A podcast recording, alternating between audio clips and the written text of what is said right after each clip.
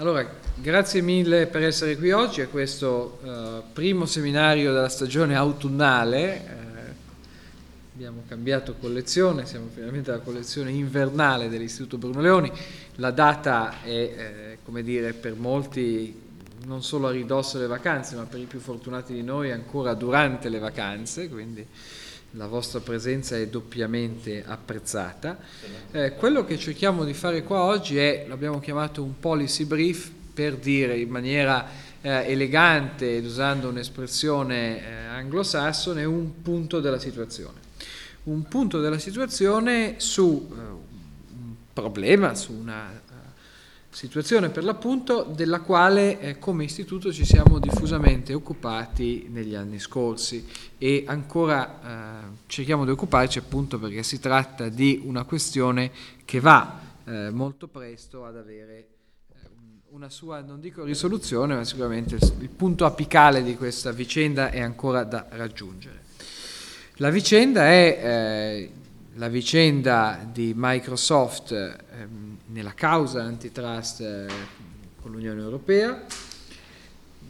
È stato pubblicato dall'Istituto Bruno Leoni due anni fa questo libro, del quale avete qui eh, tre eh, dei correi, eh, che eh, è appunto colpirne uno per educarne cento, il caso Microsoft e il futuro della concorrenza in Europa. Il titolo diceva un pochettino quella che era la nostra chiave di lettura di questo caso, ovvero sia cercare di comprendere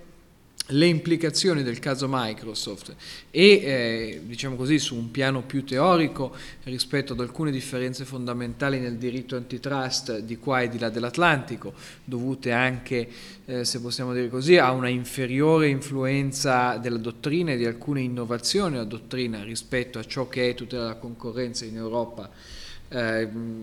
rispetto invece alla situazione americana che ha visto una grande evoluzione eh, diciamo così, del genere di giudizi eh, che vengono dati negli ultimi anni, ma anche un tentativo di eh, cercare di comprendere su un piano molto più basso come il genere di eh, decisione presa eh, dalla Commissione europea, mh, allora insomma anche rappresentata in questa funzione eh, curiosamente da un economista italiano, ovvero da Mario Monti, che occupava il posto che poi è diventato di eh, Neely Cross, cercare di capire eh, quale poteva essere l'effetto di quella decisione, quale può essere l'effetto di quella decisione se verrà confermata in appello eh, rispetto a quello che nel bene e nel male è nelle nostre società un valore, ovvero sia l'idea che in qualche maniera il libero mercato debba esistere anche per incentivare l'innovazione, per dare la possibilità ad imprese innovative eh, di garantire eh, differenziazioni utili rispetto a quella che è, tra virgolette, la produzione di ieri. Per dirlo in maniera molto sintetica, il nostro giudizio globale era che questo genere di decisioni che sono state sfiorate sempre rispetto a Microsoft eh, negli Stati Uniti in più di un caso, ma non di meno non sono mai eh, state messe eh, in atto, si è sempre arrivati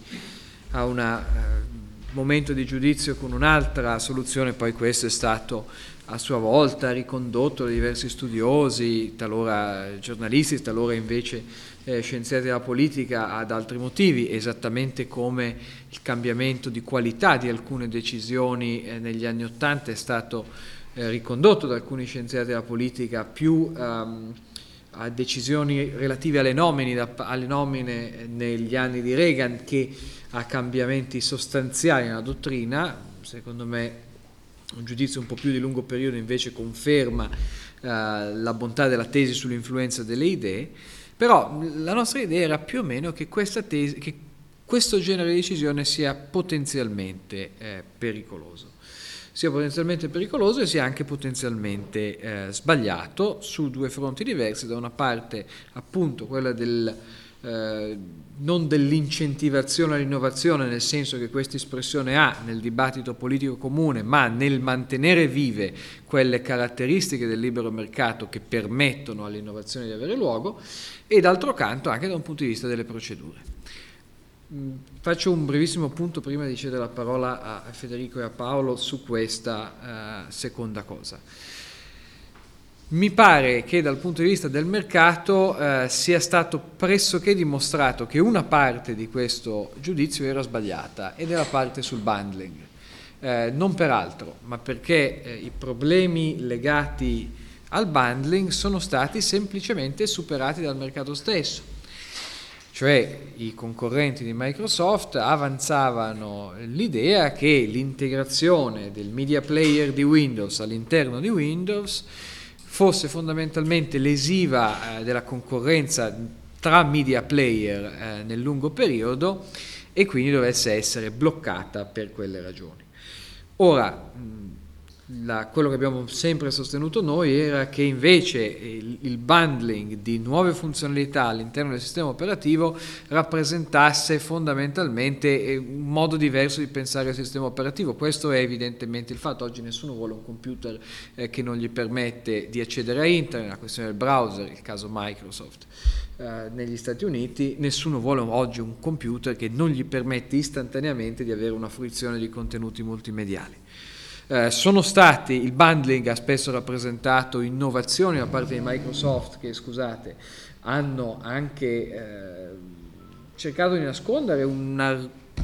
una difficoltà nel tenere il passo dei concorrenti, indubbiamente, certe idee non sono venute a Microsoft per prima, ha dovuto arrivare dopo usando il bundle in qualche maniera per tamponare il fatto che altri sul mercato avessero prima eh, sviluppato quelle cose. Non è tanto il caso di Media Player che è un prodotto vecchio che diventa famoso tardi, per così dire, è dichiaratamente il caso uh, di Netscape e del browser negli Stati Uniti, c'era un Microsoft non ha capito internet, pensava che internet diventasse un'altra cosa, Bill Gates scrive il libro sulle autostrade e l'informazione che non era internet, ma era una roba un pochettino diversa, molto meno spontanea, molto meno ricca, però questa è eh, una pratica legittima dal nostro punto di vista di liberisti eh, rispetto all'attività dell'impresa. Un'impresa è libera di vendere i suoi prodotti come vuole, eh, il fatto che i prodotti siano suoi implica che possa venderne due assieme, tre assieme, uno da solo e che possa anche più o meno eh, esigere dai consumatori il prezzo che ritiene, se i consumatori sono ovviamente liberi di non pagarlo da parte loro. Dal punto di vista del mercato la cosa interessante è che comunque sia quel genere di accuse è stato grandemente depotenziato dal fatto che sì, è vero, oggi c'è un operatore quasi dominante rispetto ai media player. È il prodotto della meravigliosa azienda che fa il mio meraviglioso computer, che ha avuto un'idea geniale di fare il bundling di altre cose, cioè di fare un bundling di un lettore multimediale nel senso software e di un lettore multimediale nel senso hardware, ha azzeccato il prodotto ha costruito qualcosa che non a caso è criticatissima dalle autorità antitrust, nello specifico da quella francese che potete immaginare è quella più vicina a un'idea di pianificazione centralizzata della concorrenza, che sono francesi non a caso,